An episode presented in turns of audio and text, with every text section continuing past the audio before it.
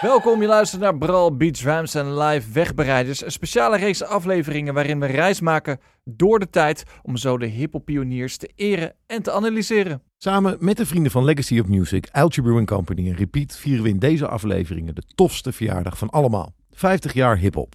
Daarom duiken we elke maand in een legendarische MC of een iconische crew die als pionier de weg hebben bereid voor anderen. Hoe maakten zij het verschil? We zoomen in op de carrières, we checken de tracks. En we bespreken de impact op het genre. Je luistert naar Wegbereiders van Bral, Beats, Rhymes en Live. En vandaag geheel in het teken van Kurtis Blow.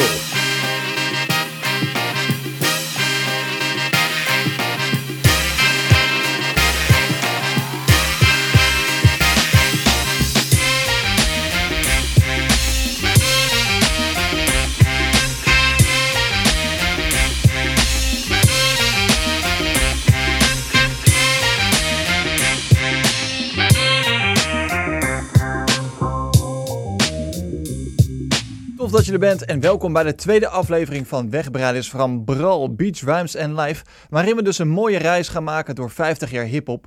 We maakten al eerder afleveringen met Bral over Dr. Dre, D-Max en Missy Elliott in onze reguliere seizoenen. Daarvoor check je onze site gebral.nl. Mijn naam is Casper, a.k.a. Mr. Ghostman. Ik ben je host. Naast mij zit Michel, a.k.a. Noot. Hij is beatmaker en producer van deze podcast. En daar zit Sluwe Vos, Nick, mijn beste vriend, dichter en MC. Als je ons al kent, fijn dat je er weer bent. Als je ons nog niet kent, aangenaam. Je hebt een mooi moment gekozen om in te stappen. En vandaag dus vanuit de thuisbasis van Legacy of Music aan het IJ in Amsterdam voor aflevering 2 van Wegbereiders zijn we aangekomen bij de eerste rappers die eind jaren 70 actief waren. Want hiphop groeit en daarmee ook het aantal crews dat actief is. In onze vorige Wegbereiders aflevering hadden we het al over Grandmaster Flash en The Furious Five, waarin de DJ in het begin nog de grote ster was. Begonnen rappers deze spot steeds meer over te nemen. Zeker met groepen als The Crash Crew, Funky 4 Plus One, The Cold Cross Brothers, The Tetris Tree en uiteraard de Sugar Hill Gang die in 1979 als eerste een monster hit scoorde met de track Rapper's Delight. Ja, het is altijd lastig om te bepalen wie nu de eerste was of de belangrijkste. Coke Like Rock was de eerste MC die actief was met DJ Kool Herc. Lady B is de godmother of hip-hop. En Grandmaster Caz was ook enorm belangrijk. Ja, die was onder andere die ghostwriter dus van Rapper's Delight. Mm-hmm. En al deze namen zijn op hun beurt wellicht weer schatplichtig aan de Last Poets, die eind jaren 60 al spoken word en poetry op rijm brachten. Maar voor de tweede Wegbereiders in onze reeks kijken we vandaag naar een andere rappionier, namelijk Kurtis Blow. We bespreken het pad dat deze pionier heeft afgelegd. We genieten samen met jou van parels van tracks. En met elkaar stellen we de pionierstatus van Kurtis Blow vast. Wat maakt hem een wegbereider? En voordat we dat gaan doen, even een aantal feiten op een rij. Sluwe Vos, Kurtis Blow. Over wie hebben we het dan eigenlijk? Ja, Kurtis Blow. Hij is geboren als Curtis Walker in 1959 in New York. Hij groeide op in Harlem en studeerde onder andere communicatie en film. En hij leerde voor dominee of minister. Ik weet niet of dat de vertaling dominee is, maar vooruit. Een beroep dat hij niet zou uitoefenen tot 2009, toen hij zo'n 17 albums diep de hiphopkerk in Harlem oprichtte en officieel werd beëdigd als minister. Het begon voor Kurtis echter allemaal met breakdansen. Als b-boy danste hij op de breaks van James Brown platen en vanuit die liefde voor breaks begon hij ook als DJ furoren te maken. Toen nog onder de naam Cool DJ Kurt. Tijdens zijn studie leerde Kurtis Blow ene Russell Simmons kennen, die als leider van partyorganisatie The Force zijn manager werd. Simmons overtuigde Blow ervan te gaan rappen en overtuigde hem er ook van zijn naam aan te passen van Cool DJ Kurt naar Kurtis Blow. Het broertje van Russell Simmons, later bekend als Run van Run-DMC, werd zijn DJ als DJ Run. Dankzij Russell Simmons kwam Blow in contact met journalist Robert Ford, die de ambitie had een raphit te schrijven met zijn compagnon JB Moore. En zij kwamen op de proppen met het nummer Christmas Rappin', dat uitgevoerd zou worden door Kurtis Blow. Mercury besloot het nummer op te pikken en uit te brengen. En zo werd Kurtis Blow in 1979 de allereerste solo-rapper ooit die een major label deal tekende bij Mercury Records. En daar bracht Kurtis Blow dus deze single uit. Twas the night before Christmas, and all through the house... Hold it now, wait, hold it, that's played out. Hit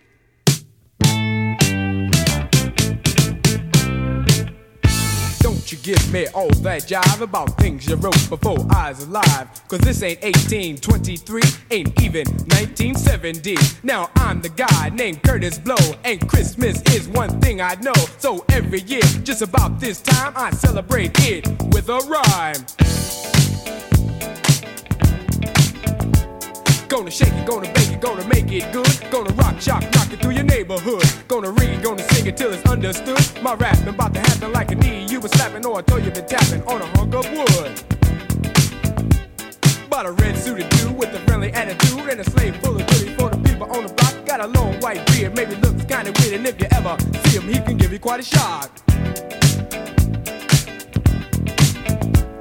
Now people, let me tell you about last year when the dude came flying over here. Well, the hawk was out, snow was on the ground. Folks stayed in to party down. The people was ja, eind 1979, net op tijd voor de kerst, dropte Kurtis Blow de allereerste kerstrap. En dat niet alleen, ook de allereerste single van een solo-rapper ooit op een major label. Dat zijn wel gewoon twee big-ass dingen als je het mij vraagt. Mm-hmm, absoluut. En je zei het al, de intentie van de schrijvers van Christmas Rappin' was inderdaad om een jaarlijks terugkerende anthem te gaan schrijven, die gewoon elke keer terug kan komen, want ja, dan verdien je natuurlijk ook gewoon meer geld. Ja. En ik vind dat echt super slim.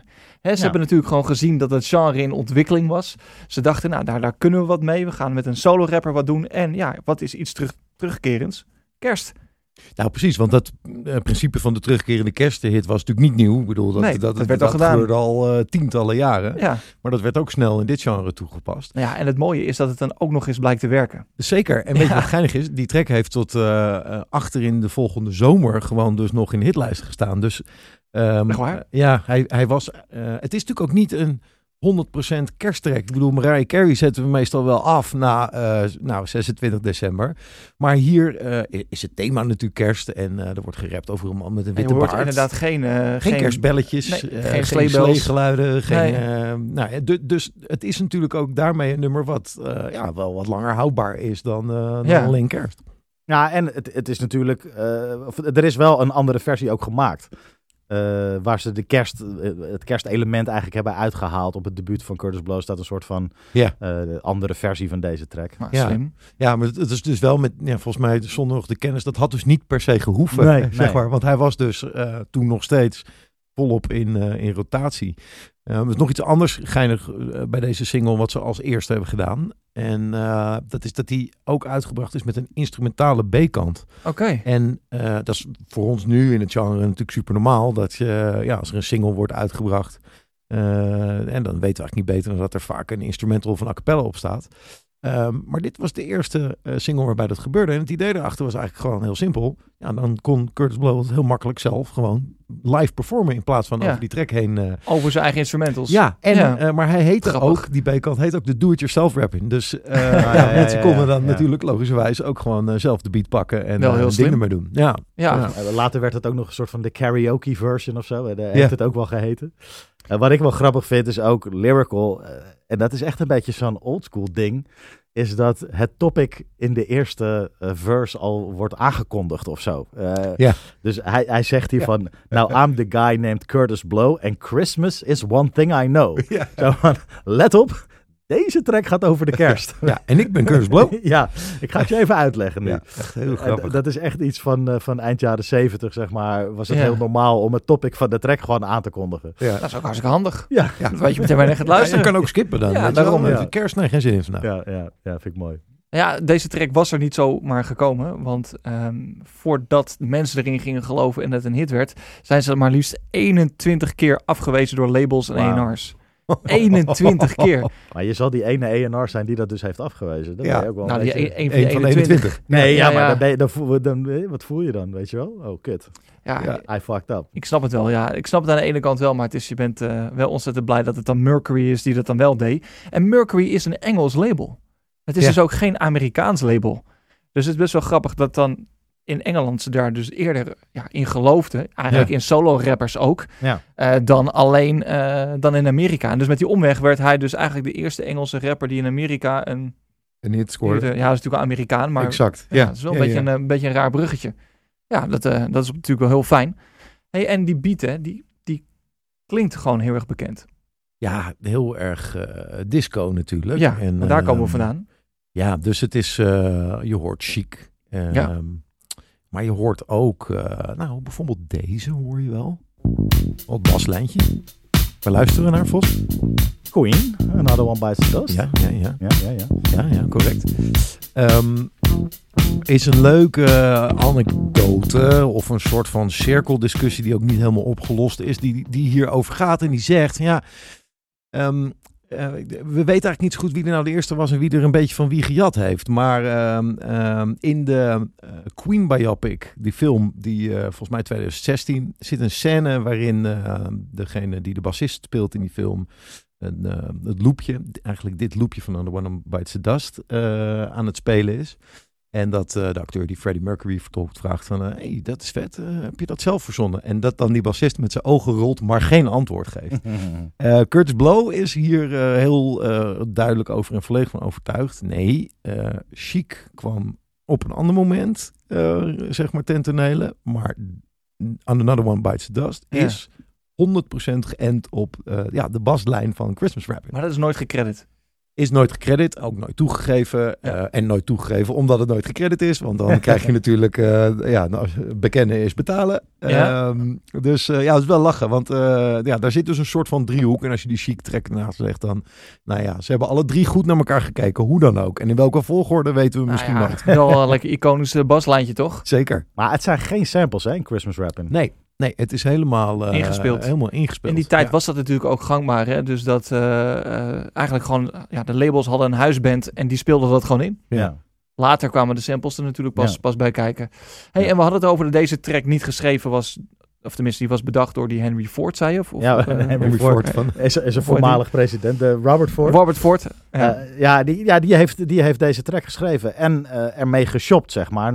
Eigenlijk nog... voordat ze een rapper hadden, was die track er al. En Kurtis Blow is uiteindelijk soort van geworven om deze track dan in te rappen. Volgens mij hebben ze hem ook nog bij Lovebug Starsky aangeboden. En, die wou het sowieso niet. Nee, die wou toen niet. Want die heeft natuurlijk ook bij Sylvia Robertson van het label van Sugar Hill Gang toen natuurlijk ook gezegd, dat ga ik niet doen. Nee, en Kurtis Blow zei, ik wil het wel doen. Hij zegt zelf dat hij wel heeft bijgedragen aan de track, lyrical. Dus dat hij wat dingen over de partygedeeltes heeft toegevoegd. Ja.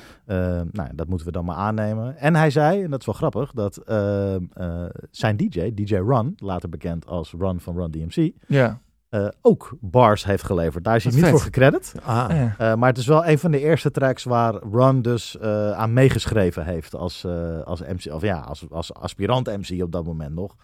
Toen natuurlijk nog DJ was. Ja, ik vind dat ook zo mooi. En laat ook zo duidelijk de andere tijd zien. Hè? Omdat natuurlijk MC's al heel lang, zeker sinds wij van het genre al heel erg gaan over authenticiteit. En ghostwriting is natuurlijk zelfs lang een echt een taboe dingetje geweest. Geweest. Terwijl toen de tijd, ik bedoel, de message van Grandmaster Flash Furious 5, we hebben het de vorige Wegbereiders episode over gehad, is ook geghostwrite grotendeels door Duke Booty. En deze track is dus ook... Nee, en sterker nog, hier was het dus gewoon zo, het concept, de track lag er al. Ja. En we gaan gewoon shoppen welke artiest erbij. En dat kunnen we ons bijna niet meer voorstellen, toch? Er zijn er natuurlijk nog steeds wel, ook als je naar pophitjes kijkt. Nee, zeker. Worden natuurlijk ook mensen het gebeurt in het genre natuurlijk ook nog wel. Ja. Maar het is wel altijd nog steeds frowned upon, toch? Ja, zeker. Maar ik vind het wel grappig dat, weet je wel, als je van tevoren zou zeggen van er zijn twee eigenlijk niet hiphop gasten, want die Robert Ford en JB Moore, volgens mij hebben die een musical achtergrond en geen hiphop achtergrond. Uh-huh. Als die een track gaan aanbieden aan een rapper, dan zou je ook denken van dit wordt gimmicky of een beetje kut, zeg maar. Maar zo is het absoluut niet ontvangen, deze track. Nee. Zeker niet als je kijkt naar de verkoopcijfers, heeft het goed gedaan, maar ook binnen hiphop wordt het wel gezien als een breakout track, zeg maar, zo'n belangrijke track. Ja, precies. Jij draait hem ook nog elk jaar. 100%. Luister, laten we eerlijk zijn. Tussen alle meuk die me kerst moet draaien, vind ik het best fijn om deze er tussen te hebben. Ja. Sowieso vind ik hem wel lekker, want die beat, hè, die komt me ook bekend voor. Want dat is namelijk van Next van Too Close. Ja, die hebben hem later ook. Yeah. Baby, when we're crying. Weet je wel, dat staat ook een hele aparte tekst. Daar gaan we het een andere keer over hebben. Of niet. Maar laten we dat vooral niet doen.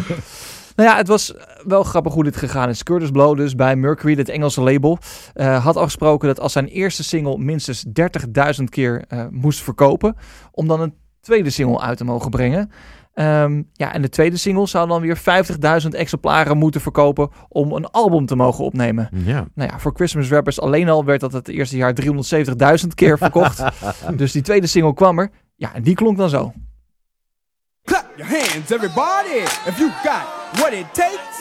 Cause I'm Kurtis Blow and I want you to know that these are the breaks.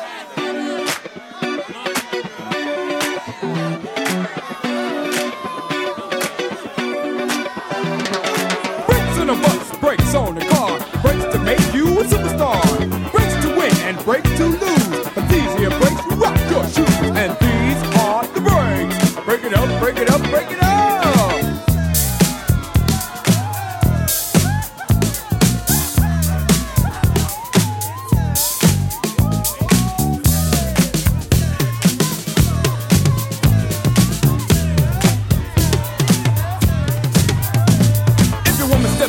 Another man, that's the race, that's the race. And she runs off with him to Japan, that's the race, that's the race. And the IRS says they want a check, that's the race, that's the race. And she can't explain why you claimed your cat, that's the race, that's the race. And Ma Bell sends you a whopping bill, that's the race, that's the race. With 18 phone calls to Brazil, that's the race, that's the race. And you borrowed money from the mob, that's the race, that's the race. And yesterday lost your job.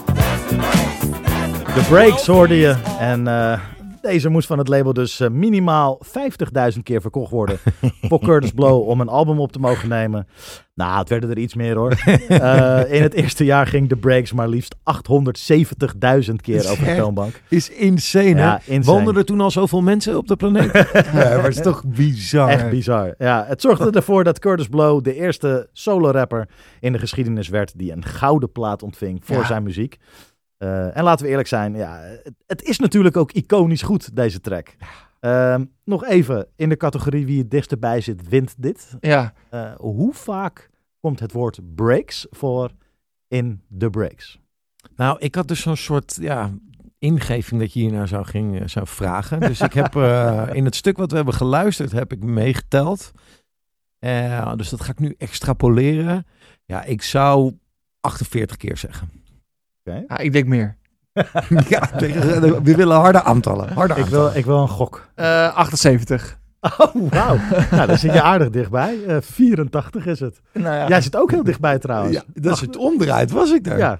Hey, en, maar welke versie heb jij geteld? Is dat gewoon de club edit? Of, de reguliere edit. Oh ja, oké. Wel netjes. Ja.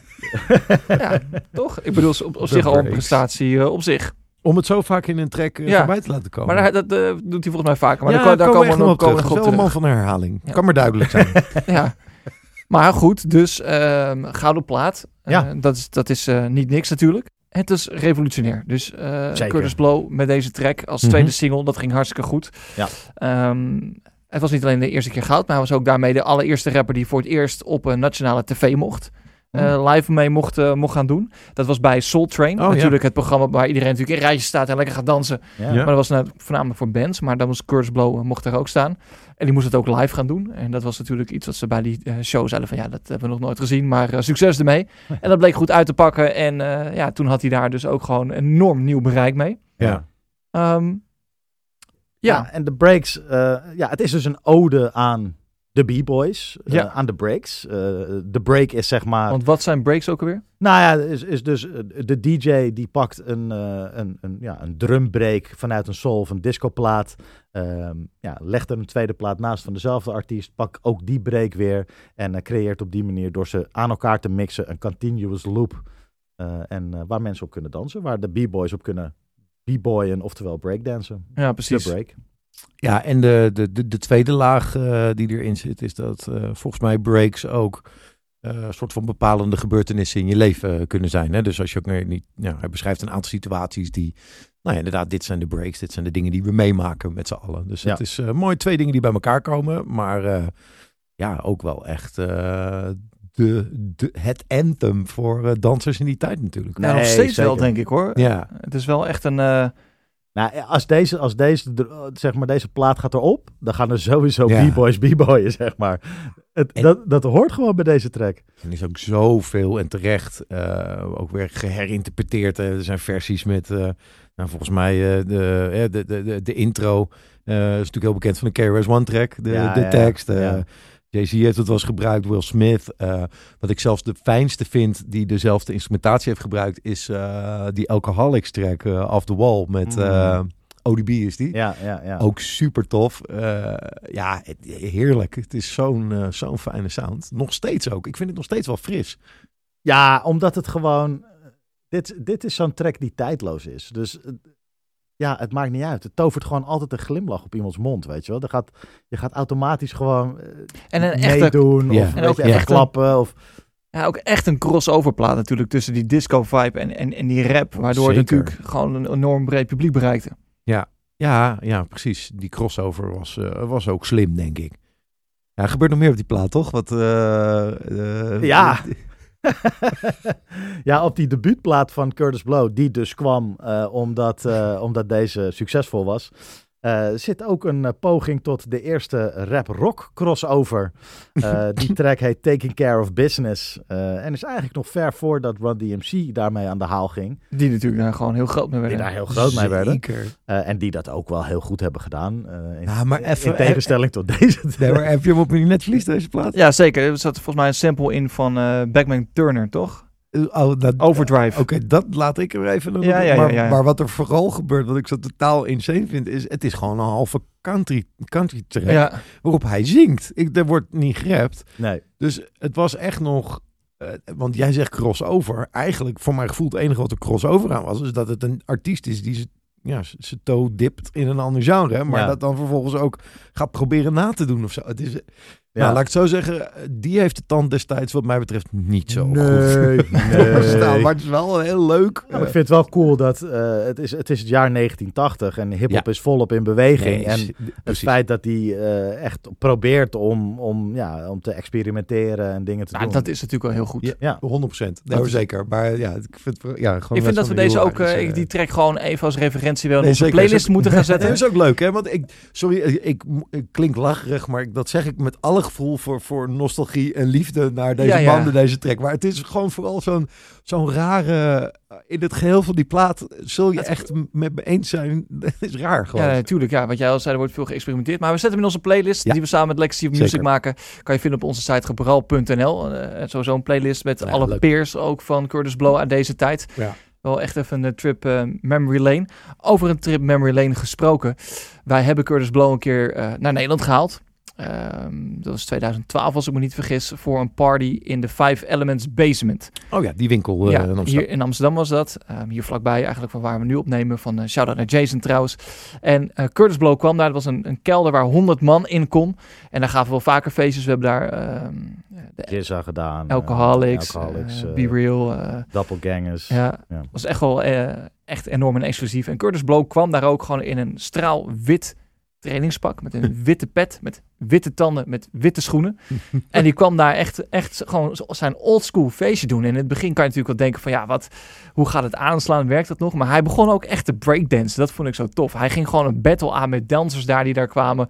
En ik moet zeggen, het was eigenlijk een van de doopste hiphop ervaringen die ik eigenlijk heb meegemaakt qua hoe dat ook werd opgebouwd en die crowd anticipatie die opbouwen. Dat was zo 80's, zo oldschool, maar nog zo veel met gevoel, weet je wel. Dat is natuurlijk ook door de loop van de jaren wel veranderd. Maar het werkte dus wel nog steeds. Ja, en dan kan je ook aanraden als Kurtis Blow ergens staat, ga checken. Want het is wel echt echt een moeite waard om te checken.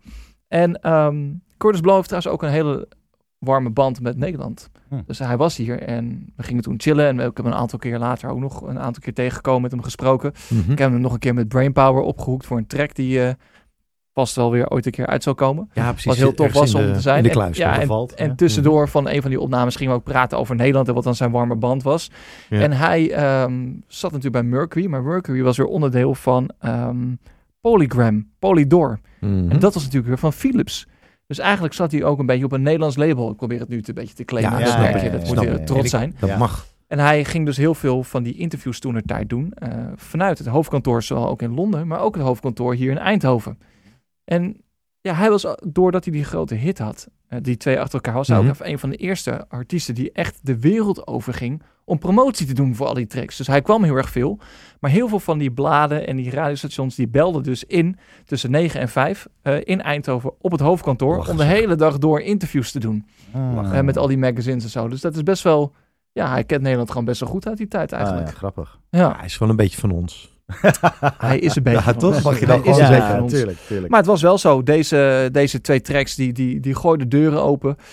Niet alleen in Europa ging je door allerlei nieuwe deuren heen en veel tv-programma's doen. Mm-hmm. Maar ook in Amerika. Hij werd gevraagd door Lionel Richie en de Commodores om mee te gaan op tour. Nou, en dat was natuurlijk een van de grootste bands Earth. Zeg maar. Ja, niet normaal. Ja. En dat betekent ook dus dat al die mensen voor het eerst in aanmerking kwamen met hiphop, totdat hij daar stond. Ja. Dat was gewoon achter elkaar voor maandenlang blijven toeren. Hij deed in Amerika 150 shows met de Commodores in stadions. Ja, dus het is een monumentum. Ja. Nou, ja. Ik denk ook dat gezien zijn tegen disco aanschurende hiphop sound, ja, dat dat natuurlijk perfect was voor ook die stadions en die bezoekers en fans van de Commodores om daarop aan te haken, om in te stappen. Best wel fijne crossover, zeg maar. En ik kan me best voorstellen dat, nou ja, die beats zijn gewoon lekker. Christmas rap in, lekker baslijntje. Ja. De breaks is een heerlijke beat, weet je wel. Dus nou, dat tovert sowieso een glimlach. En nou ja, Kurtis Blow niet onverdienstelijk als rapper. Ik denk dat ze dan op dat moment wel dachten van, nee, dit is best wel, ja, hij had gewoon wel cool eigenlijk. Yeah. Hij had gewoon een hitalbum natuurlijk met zijn gelijknamige album Kurtis Blow. Ja. 2 grote hits erop. Ja. En een iets mindere versie van de country-uitvoering. Ja, je kunt niet alleen maar raak gooien. Maar wel goed, leuk om te weten dat de DJ Run inderdaad gewoon zijn DJ was. Ja. Daar is toch iets gaan borrelen. Ja, daar is zeker iets gaan borrelen. Ja, ondanks het feit dat Curtis bijna elk jaar met nieuw materiaal kwam, waren er na het album Kurtis Blow, geen echte grote bangers. Do's in 1981, het album Tough in 1982 verkochten eigenlijk matig. En ook de Partytime EP bevatte niet echt een wereldhit. In 1984 was Kurtis Blow terug met het album Ego Trip en scoorde hij weer eens ouderwets een hit met deze track.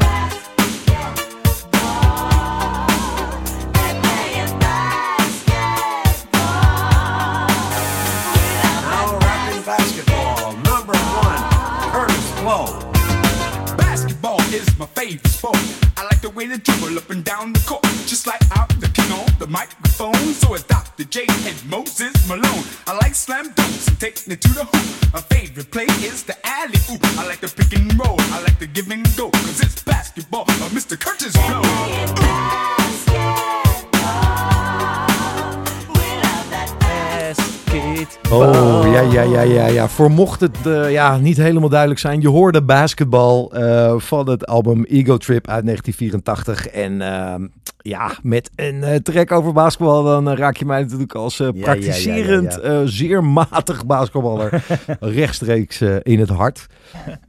Och man, wat een fijne track. Zijn toenmalige vriendin, die zei van joh, basketbal, grote sport in Amerika, maar er is eigenlijk nog niet echt een anthem voor. Voor honkbal hebben we Take Me to the Ball Game en iedereen zingt dat mee. Een heel mooi nummer. Ja. Take Me Out to the Ball Game. Ga maar eens een keer naar een stadion, dan zijn daar mensen die het veel beter kunnen zingen dan ik. Maar voor basketbal was dat anthem er nog niet. En hij had bedacht, dat is eigenlijk wel een goed idee. Laat ik daar eens een track maken waarin ik allereerst uitleg wat de sport inhoudt. Ja. Open met een refrein waarin ik uitleg waar de track over gaat. We hadden het er eerder over. Laten we veel herhalen, zodat mensen heel duidelijk hebben dat dit een track is over basketbal. Ja. Nou, de eerste 3 minuten was het wel duidelijk. Ja. En dan, vervolgens beschrijft hij eigenlijk heel tekenend de belangrijkste moves in het basketbalspel. He, dus hij is dol op de alley-oop. Ja. Dat, als er in de lucht doorgepaast wordt en gedunkt wordt. Hij vindt het gek als mensen op en neer het veld opdribbelen. Weet je wel, hij legt het allemaal even uit. En hij werd nog gewisseld of ingebracht. Hij werd in het begin gewisseld. Elke keer denk je, alle draden in mijn speaker schieten los. Maar dat is het ouderwetse geluid van de buzzer als er een speler ingebracht wordt. Kurtis Blow wordt ingebracht en dan gaat het los. Maar ja. Even de tijdsgeest. Want 1984, kijk, de NBA is tegenwoordig de grootste sportcompetitie ter wereld. En waarschijnlijk ook met het meeste, een van de sportcompetities met het meeste geld. Maar 1984 was echt wel even anders. Om het te schetsen, de Lakers en de Boston Celtics, die moesten nog aan een epische reeks van finales gaan beginnen. Die pas vanaf 1984 plaatsvonden. Waarin een Magic Johnson en een Larry Bird, iconen van de sport, gedurende 4 of 5 finales tegenover elkaar stonden. En het was echt nog een sport in opbouw en aangroei. En, maar wel al met een heel slim marketing- en salesapparaat erachter. En de toen redelijk jonge commissioner, eindbaas van de NBA, David Stern, was eigenlijk altijd op zoek naar manieren om nieuw publiek en vooral ook jongeren weer aan de sport te kunnen binden. En zo kwam uiteindelijk deze samenwerking tot stand. Dat ging niet zonder slag of stoot. Kurtis Blow had die track gemaakt en noemt daarin ook alle grootheden van dat moment. Slim, name-dropping. Precies. De game doet dat nog steeds. Ja. Precies, werkt altijd heel goed. Maar de NBA werkte in eerste instantie bijvoorbeeld niet mee aan een clip waarin al die grootheden van die tijd voorkwamen. Maar de opzet uiteindelijk sloeg aan. En het is een mooi begin van een toch wat getroubleerde relatie die NBA altijd met hiphop heeft gehouden. Hè? Want veel spelers zijn hiphoppers gaan imiteren en andersom.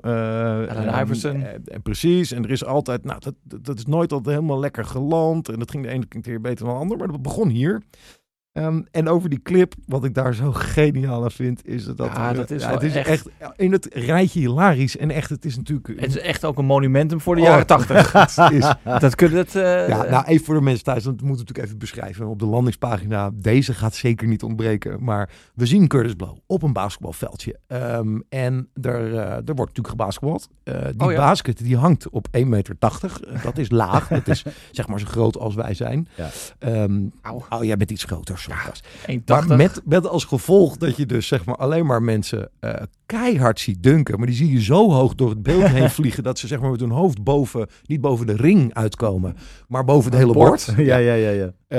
Dat gaat als een tijdje door. En ik een beetje zingen naar te kijken. Dat was toch niet genoeg. Nee. Ineens in een volgend shot staan er mensen met ninjaku's. Op het basketbalveld. Allerlei karate moves te doen. Kijk, ik heb dat ook wel eens meegemaakt in het basketbalveld. Dat mensen rare karate moves maken. Maar gek idee. En dan nog later, weet je wel, er komt toch nog een schepje bovenop. Dan staat er eens een hele grote kip-mascotte. Naast een iets wat gezette man. Ik wil niet vet shamen, maar het is een wat gezette man. Die een hotdog vast heeft. En ongeveer... Een grote hotdog. Een hele grote hotdog. Ja. Die daar ongeveer 12 liter mosterd op. Hij houdt niet op met daar mosterd op. Ja, ik vind dat er veel gebeurt. Het is mastelijk. Het is echt heel vet. Ja, hè? Ja, mooi tijdsdocument. En wat ook wel leuk is, de grote afwezige bijvoorbeeld is Michael Jordan. Die moest nog beginnen aan zijn rookieseizoen in die tijd. Dus het is natuurlijk echt lang geleden. Maar een mooie start van een leuke relatie tussen NBA en hip-hop. Het grappige is, die track, of het onderwerp, werd aangedragen door zijn vriendin volgens mij toen de tijd. Ja. Zo van, volgens mij is er voor basketbal nog geen anthem. Ik zou daar eens mee aan de slag gaan. Ja. Ja. Dus dat is wel grappig dat hij dat heeft beetgepakt. Ook deze track is niet door hemzelf geschreven. Oh, is door... Ja? William Billy Bill Waring heeft de track geschreven. Oké. Credits where credits are due. Daar trek je nog even een laadje open. Want verderop in... ik ga toch een beetje op jouw stoel zitten dan. Ik geniet ervan. Ja, daarom. In die track zit nog wel een leuke quotable. Tell me, were you in the joint the night Wilt scored 100 points? Dit gaat over Wilt Chamberlain. Nou, dat is weer een speler van voor hem dan 15, 16 jaar eerder. Wordt ook wel gezegd een van de beste ooit. Zeker. En al is het alleen maar vanwege één wapenfeit. Namelijk, de beste man scoorde in één wedstrijd 100 punten. En dat is heel veel. Dat zijn echt heel veel punten in één wedstrijd. Ja. Heeft iemand dat ooit... Nee, dat is niet geëvenaard. Nee, ik geloof dat Kobe Bryant, 81, volgens mij is dat de nummer 2. Maar 100 punten is nooit gebeurd. En die wedstrijd die eindigt ook geloof ik in, 169, 142. Mm-hmm. Dan zeggen wij thuis altijd niet zo goed verdedigd.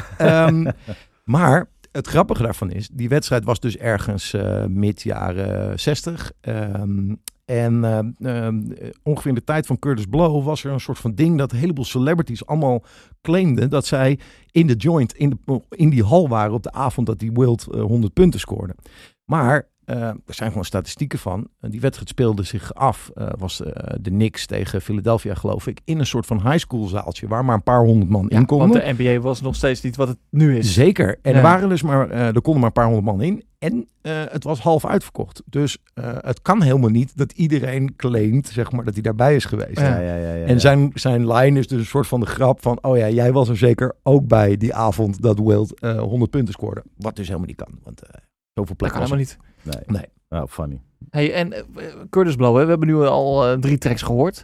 Hij schrijft niet alles zelf, maar hij rapt natuurlijk wel alles. Ja. Ja, wat vind jij van hem als rapper? Ja, nou ja, hij ja, dat is een vraag. Kijk, het mooie vind ik dat hij doet natuurlijk iets heel unieks met zijn stem. Maar wat het moeilijk maakt is, er zijn natuurlijk inmiddels zoveel rappers gekomen die technisch zoveel verder zijn, die beter flowen, beter rappen. Weet je wel, dus je bent nu, zeker in retrospect, ben je zo anders gewend, dat als je Kurtis Blow hoort, dan denk je wel van... Waar luister ik naar? Kijk, we kunnen wel constateren dat hij een soort van appeal had. Nee, zeker. Nee, kijk, wat werkte daar aan? Nou, wat hij natuurlijk heel goed doet, is dat hij met zijn stem speelt. Dus die flow van hem is een beetje staccato. Het komt ook een beetje doordat de rijmwoorden vaak uit één lettergreep bestaan. Ja. Dus I like the way they dribble up and down the court. Basketball is my favorite sport. Dus het is allemaal heel erg één lettergreep rijmwoorden. Ja. Hij neemt pauzes ook tussen zijn zinnen door om het op de maat te laten eindigen, zeg maar. Ja. Maar wat hij daarin wel probeert, is dat hij met zijn stem speelt. Dus het is wel basketball is my favorite sport. dat is hoe hij rapt. Dat is echt heel leuk ook. Ja, toch? Ja. En hij maakt het op zijn manier, probeert hij het melodieus te maken. Ja. Hij probeert spanning aan te brengen in zijn verses.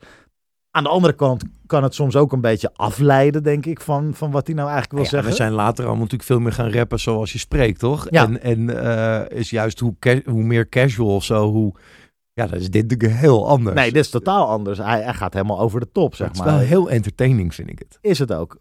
Maar ik vind het af en toe ook een beetje chaotisch. In de zin van dat ik denk van, weet je wel, wat zeg je nou? Hè? Wat? Maar wat ik wel cool vind, is dat hij zijn stem wel echt als instrument inzet. Ja. En dat hij op die disco beat... en ook dit is ook weer redelijk tegen disco aan, aanschurend. Dat hij wel daarin meegaat en zijn stem als instrument gebruikt om wat spanning aan te brengen, zeg maar. En wat meer te brengen dan alleen maar gewoon staccato die raps brengen, zeg maar. Ja.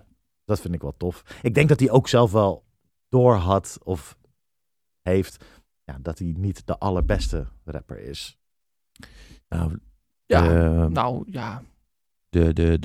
Wat mij betreft is de grootste winnaar van deze track is de kickdrum trouwens. Hè. Dat is een basketbal. Heb je dat opgemerkt? Oh, ja. Echt tijd van de basketbal. Oké. Goed. Ondanks het gigantische succes van deze track was Kurtis Blow zich er wel bewust van in dat hij niet afhankelijk moest worden van zijn carrière als rapper. Jij hint er daar al een klein beetje op. Ja. En hij besloot zich dan ook te richten op het produceren voor anderen. Run-DMC, Lovebug Starsky, Full Force en een rapgroep The Fat Boys maakten allemaal gebruik van zijn productiewerk. Nou, zijn werk voor die laatste groep, Fat Boys, die ging verder. Hij zorgde ervoor dat die heren een platencontract kregen. En hij verzorgde voor meerdere tracks de productie, waaronder deze. Yo, hook my mic up, please. Make the bass come out so clear. Clear. Please. I'm asking you, KB. Ready? Yeah, ready?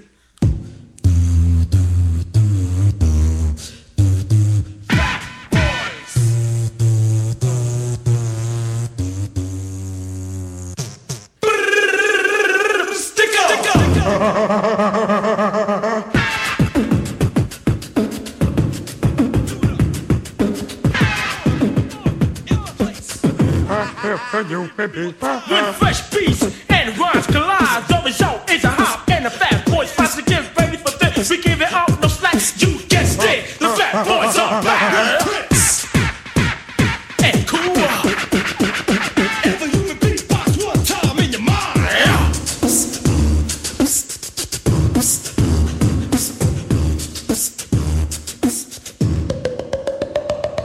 Amazing to the eye, devastating to the ear. And if you've never seen him, you wonder where his beats come from. Machine or man, he's also cutting up cause he's in command. So cut it up.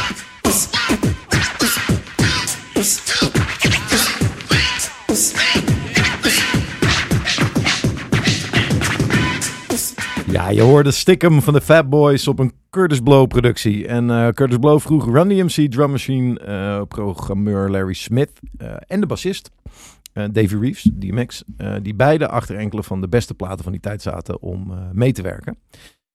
Stickem was het eerste dat ze opnamen met Kurtis Blow. En ja, die track die komt ook van het debuutalbum van de Fat Boys uit 1984. En we zijn daarmee ook getuigen van een van de eerste beatbox-sessies die op single was uitgebracht. Ja, heel tof. En dus dat is, dat is natuurlijk iconisch. Er is veel debat over of de Fat Boys nou degene zijn die ook echt originators zijn van die stijl. En aan die discussies moeten we ons ook helemaal niet wagen. Maar een ding wat zeker is, zij waren daar heel vroeg bij. Ja, ook Dougie Fresh natuurlijk met Slick Rick die al bezig waren daarmee. Exact. Ja, maar het is natuurlijk ook toch wel weer Kurtis Blow. En zijn team die ontzettend slim bezig zijn. Zeker. Want hij heeft het geproduceerd. Die eerste twee albums behaalden ook allebei weer goud.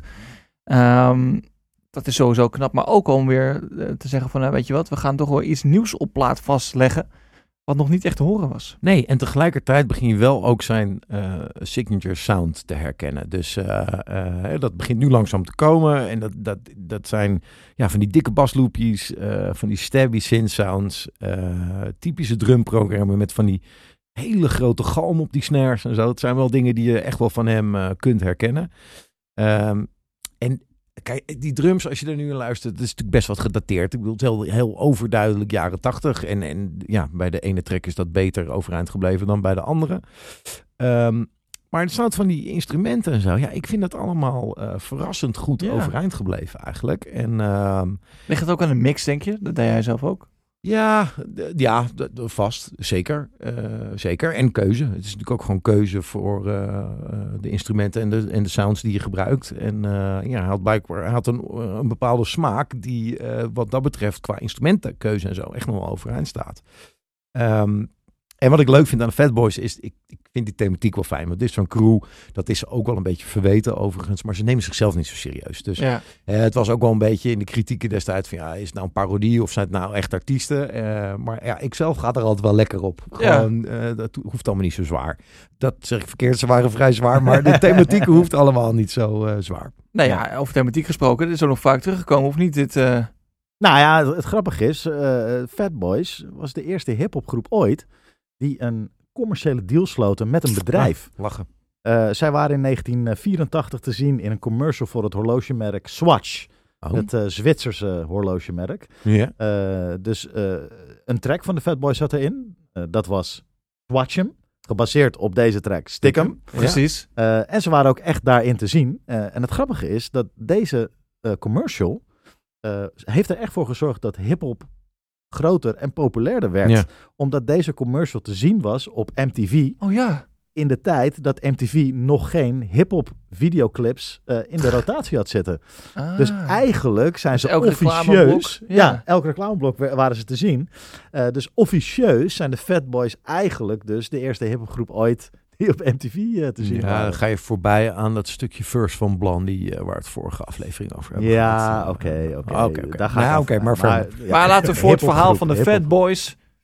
Is het mooi? Ja, zeker. Ja, ja. Te gek. Ja, dus dat is een belangrijke rol. Voor de, vind ik wel. En met inderdaad heel veel invloed. Want dit is dan... dit heeft impact gehad, ontegenzeggelijk. Maar we hebben natuurlijk ook de tekst stiekem. En ja. Dat hebben we een keer of 8 miljoen wel voorbij willen komen. Zeg maar. Ja. De Onyx. Method Man en Rap Man. Ja, even in het basketbalthema te blijven. De Foo Sneakers met Shaquille O'Neal hebben we dat nog een keer gepakt. Dat is ook een basketballer. Leuk man. Dichter bij huis, onze grootheden van de Lage Landen, Michael G en DJ Sven. Daar zit dat... Met de holiday rap. Zit ook in het refrein. Snap ik wel. Ja, heel tof. Heel tof. Grappig. Ja. In 1985 zat Kurtis Blow... er echt wel lekker in. Na het succes van de Fat Boys. En na het succes van Ego Trip, de plaat. Ja. Het was dus wel weer tijd voor een nieuwe plaat van hemzelf. Met de titel America. En dit was daar de grootste hit van. If I rule the world and on all the girls with diamonds and pearls. If I rule the world,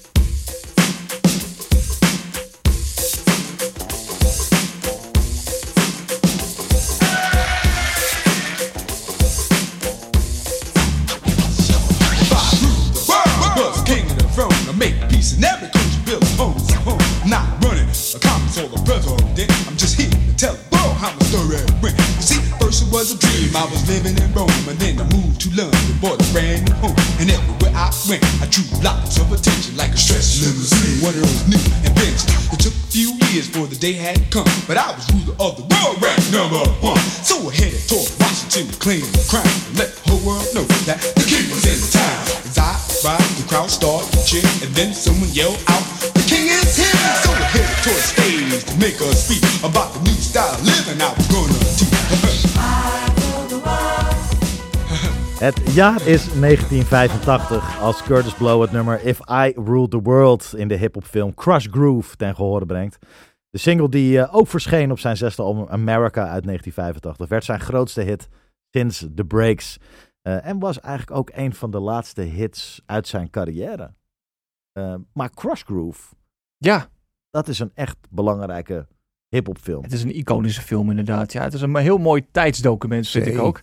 Ja. Het is een muzikale drama-comedie, zo wordt die omschreven. En die is losjes gebaseerd op de eerste dagen van Def Jam. Want het label Def Jam, wat natuurlijk opgezet is door Rick Rubin en Russell Simmons. Mm-hmm. En Russell Simmons is eigenlijk ook de hoofdfiguur. Die heet daar dan Russell Walker. En die heeft allerlei acts getekend, waaronder Run-DMC. En dus Kurtis Blow op zijn label Crush Groove. Ja. En Run-DMC krijgt een hit, alleen Russell heeft niet de middelen om dat eigenlijk te financieren. Dus hij gaat een deal aan met een street dealer, zeg maar. En met een straathandelaar. Ja, dat gaat natuurlijk nooit goed. Dat moet je niet doen. Dat moet je niet doen. En ondertussen, terwijl dat natuurlijk gaande is, heeft Russell een oogje op iemand, maar ook zijn broer van Run-DMC, Run, heeft ook een oogje op diezelfde meid. En die meid is Sheila E., die we natuurlijk kennen als percussionist en zangeres uit die tijd. Super populair. Die speelt ook zichzelf. En dat wordt ook nog een liefdesverhaal. Oké. Ja. Nou ja, en het leuke van die film is... als je wil weten hoe het afloopt, moet je die film gewoon gaan kijken. Ja, beter. Maar onder andere LL Cool J, Beastie Boys, New Edition en de Fat Boys... die zitten ook in die film, ook hun liedjes. Het is natuurlijk ontzettend slim om die film te gebruiken... om hiphop wat meer in de etalage te zetten. Ja, Russell Simmons natuurlijk ook ontzettend slim om zichzelf te positioneren daartussen. Ja. Werd de eerste hiphop mogul daardoor. Mogul is iemand die heel veel invloed heeft en heel, gewoon veel runt. Maar ook Chaka Khan, Debbie Harry van Blondie zaten daar natuurlijk in. The Gap Band. Ja, het is wel echt eigenlijk een cultfilm. Ja, wel een must-see voor elke hiphop liefhebber. Ja. Toch? Jawel. En niet per se voor elke filmliefhebber. Nee. Ik weet niet welke cijfer die op IMDb krijgt. Nee, ik durf het niet te kijken ook. Dat haalt de magie eruit. Ja. Dat is niet nodig, maar het brak toen natuurlijk. Kijk, we hebben het natuurlijk over die 85. Mm-hmm. Het was toen al de voorloper natuurlijk ook van films zoals Belly. Bijvoorbeeld, en zoals Who's the Man. Zonder die films was dat later natuurlijk ook niet gekomen. Nee. Het werd heel gangbaar daardoor. En voor de oplette luisteraar, die heeft natuurlijk gedacht... Dat ken ik ergens van, Vos. Ja, er was nog iets niet later gekomen, inderdaad. Ene Nasir Jones en ene Miss Lauryn Hill hebben deze natuurlijk ook bewerkt voor het album It Was Written. Ja, ze hebben het nummer bewerkt. Dat was niet echt een cover. Eigenlijk een herinterpretatie. Want allebei de artiesten geven in deze track hun visie op wat ze zouden doen als ze de wereld zouden runnen. Ja. Vanuit hun eigen perspectief. En Nas was 12 toen deze uitkwam. Ja. Dus natuurlijk best wel in je vormende jaren of zo. En deze, die zal hij overal op de radio gehoord hebben. Dus het is ook wel heel tof dat je dan wat verder down the line... een soort van track waar je zelf mee opgegroeid bent... een herinterpretatie geeft. En muzikaal is het natuurlijk ver van weg... behalve het refrein met Lauryn Hill. Ja. Maar thematisch sluit het naadloos op elkaar... en is het eigenlijk gewoon de jaren 90 versie... van deze jaren 80 track. Was het ook een track die If I Rule the World... was dat ook een soort nieuw soort thema wat toen... het staat wat verder weg van de party... ik ben Kurtis Blow en ik sta op een feestje. Nou ja, kijk, als je die eerste verse checkt... dat gaat gewoon over... ik ben Kurtis Blow en ik sta op een feestje.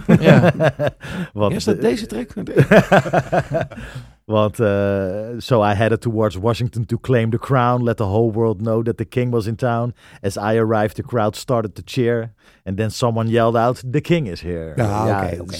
Volop party vibe. Maar dat is ook wel de insteek die Kurtis Blow heeft... voor deze track, If I Rule the World... ja, dan zou ik er gewoon een feest van maken. Dan zou ik een fijne plek achterlaten. En ik denk dat naast hem wat... Iets grimmiger en realistischer heeft ingestoken, zeg maar. Maar ja, dat is precies wat jij zegt. Dit was de 80s hip-hop versie... en naast maakt er een 90s, toch een beetje grimy versie van. Ja, maar het een was niet geweest zonder het ander. Dat vind ik er altijd heel tof aan. Ja. Dat vind ik dus ook. En op onze website gebral.nl kan je alles terugvinden. Ook die videoclips. Hè? En het wordt wel een mooi overzicht hoor, die pagina zo met Curtis Blow. In 1986 is het tijd voor het 7e album van Curtis Blow. Ondanks dat hij hier misschien al een beetje door de tijd is ingehaald. Ja. Album Kingdom Blow komt op plek 196 op de Billboard Top 200. Oei. Maar kent toch nog een hitje. Dat is deze. Thanks for us. Purple in the skies.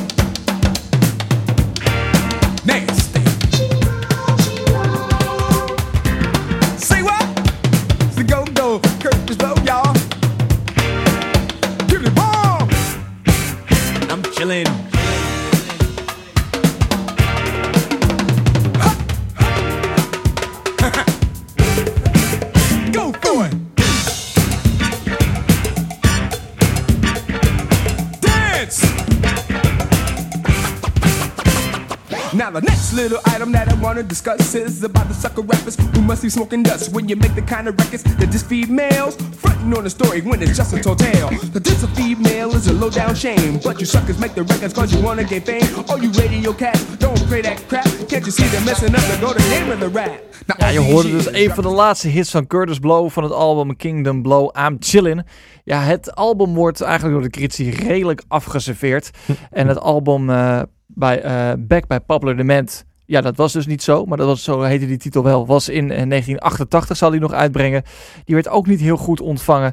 Ja, en dat komt vooral eigenlijk omdat Curtis blijft vasthouden aan zijn manier van rappen. Ja, de old school flow inmiddels al, de sound, terwijl er op dat moment al veel nieuwere acts waren. We hebben het over 1988, Eric B. Rakim, ja. LL Cool J, EPMD. Ja. Die komen allemaal voorbij. Ja. En qua raps, ja, die hebben zich gewoon al op dat moment al veel meer doorontwikkeld. En zijn ook al veel technischer gewoon geworden. Ja. Ja. In die tijd beseft Kurtis Blow dat zelf ook wel van... ja, ik ben niet KRS-One. En die strijd verliest hij dan ook een beetje. Ja. Maar het neemt niet weg dat ik het best wel knap vind... dat hij gewoon 8 jaar lang, dus eigenlijk gewoon bijna een decade of Kurtis Blow... gewoon steady heeft gereleased. Zich heeft door weten te ontwikkelen. Ja. Zeker. Want ja... Nog even over I Am Chillin' Stuur Vos. Als je er naar luistert, wat vind je ervan? Nou ja, ik vind het eigenlijk wel vet. Ik ook wel.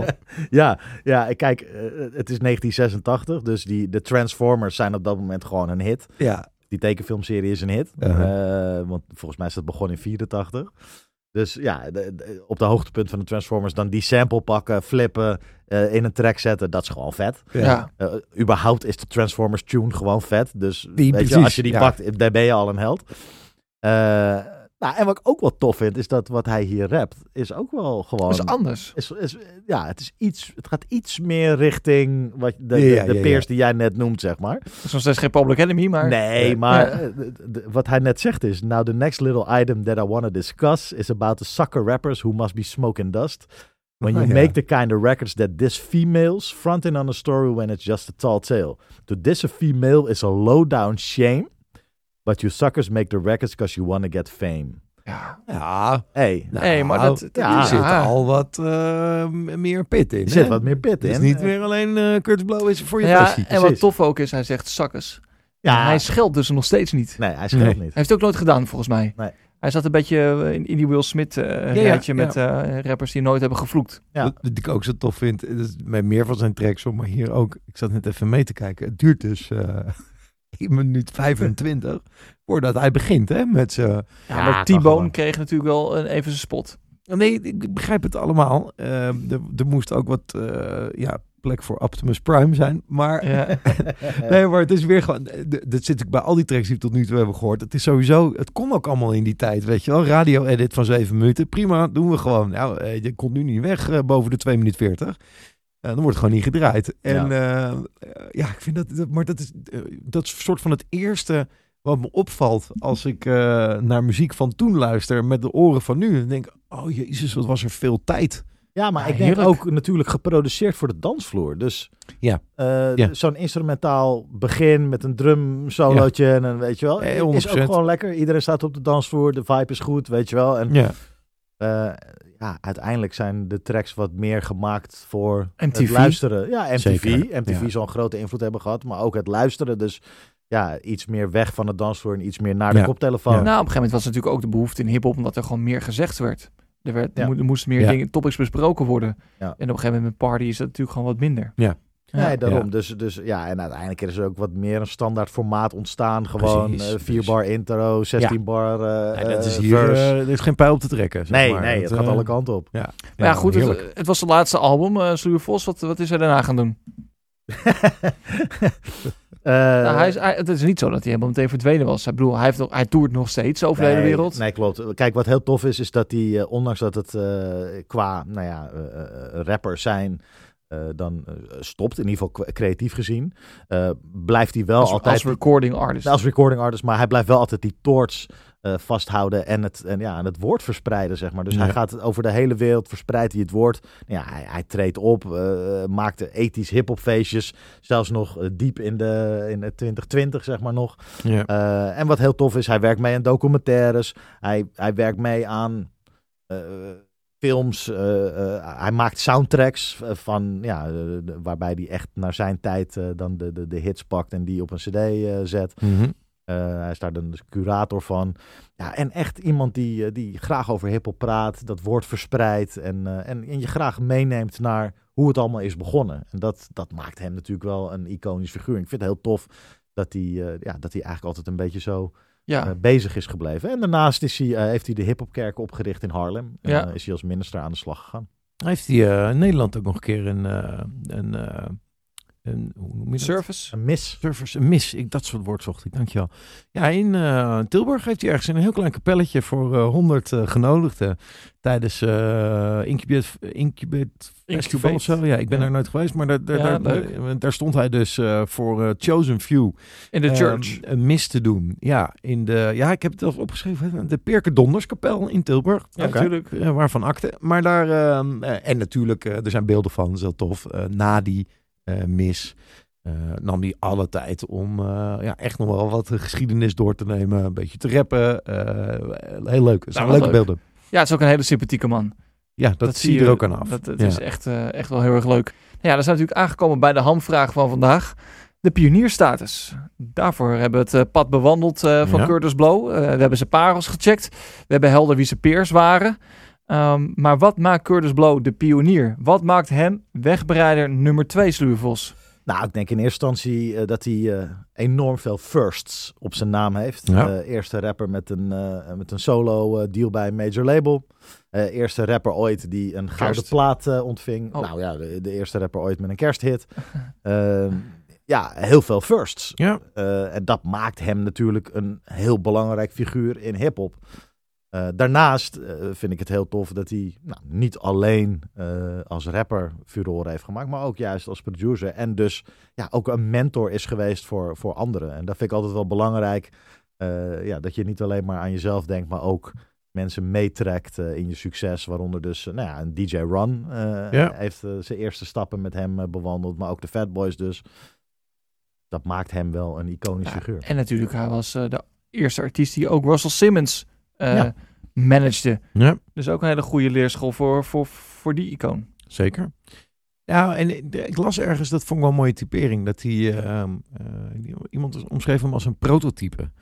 En dacht ik, dat is mooi, want een prototype is iets wat er als eerste is. En waarvan we eigenlijk ook gewoon weten, en zeker achteraf kunnen stellen, dat is nog niet perfect, maar rete belangrijk. En alles wat daarna komt, is er niet zonder dat prototype. Dus dat heeft een ongelooflijk grote waarde en impact.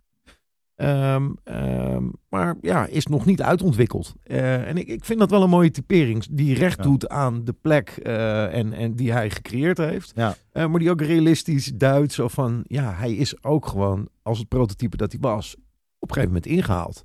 En heeft dat zelf, en dat vind ik zeker te prijzen, ook inderdaad goed aangevoeld. En is dus niet nog 30 jaar lang platen gaan maken die echt heel hard ingehaald zouden zijn door de tijd. Nee, dat vind ik heel tof. Dat hij op een gegeven moment heeft erkend van oké, ik ben nu ingehaald en ik blijf hier. Ja. Dit is mijn era. Ja. Die old school vibe, dat is mijn era.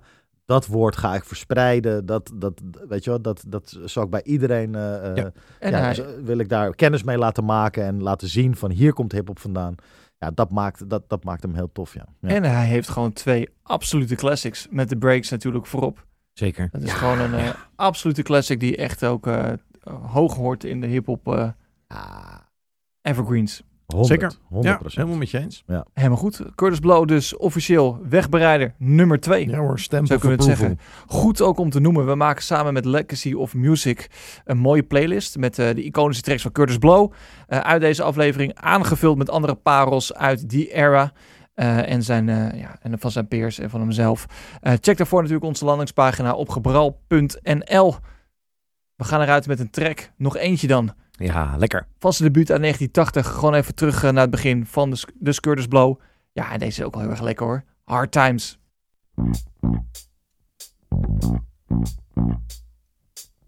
Yo, Kurt, man. You got some bank? Yo, my brother. I ain't really got it like that. What we got here is hard times. I hear you, brother, but what's up with that? Hard times spreading just like the flu. You know I caught it just like you. Prices going up, the dollar's down. You got me falling to the ground. Turn around, get ready, check out the clock. Get ready, all people for the future shock. Hard times. Hard times.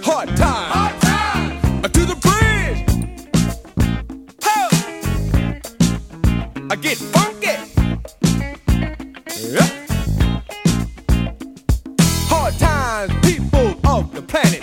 Times are tough, tough is granted. Hard times coming to your town. Get ready, cause you know we're gonna throw down. I'm gonna go out there. Ja, en hiermee zijn we aan het eind gekomen van deze wegbereiders van Bral, Beats, Rhymes en Live. Wil je meer weten? Dan kan je onze website checken, gebral.nl. Daar vind je ook alle andere afleveringen terug van ons reguliere seizoen. Ook vind je daar de nieuwsbrief. Schrijf je daarvoor in, want dan maak je kans op mooie prijzen, onder andere voor liveshows. Volg ons ook zeker via @bralpodcast op Instagram voor meer achtergronden, afleveringen en informatie. Je vindt deze afleveringen en andere afleveringen uit de reeks natuurlijk op onze website en op ons YouTube-kanaal. Dus abonneer je daar ook vooral. En wil je nog een bonus tip? Check dan onze vrienden van Legacy of Music op Instagram voor nog meer toffe achtergrondverhalen over iconische artiesten. Ja, heel tof. We danken Legacy of Music dat we hier mochten zijn. Vanuit hun hoofdgebouw nemen wij op. Daar zijn we ontzettend blij mee. We bedanken ook Eltje Brewing Company voor de fijne samenwerking. Repeat audio, want het is echt waar. Met deze koptelefoons klinkt het allemaal een stuk beter. En informatie daarover kan je ook vinden op onze site gebral.nl. Bedankt voor het kijken. We zien je graag nog een volgende keer terug.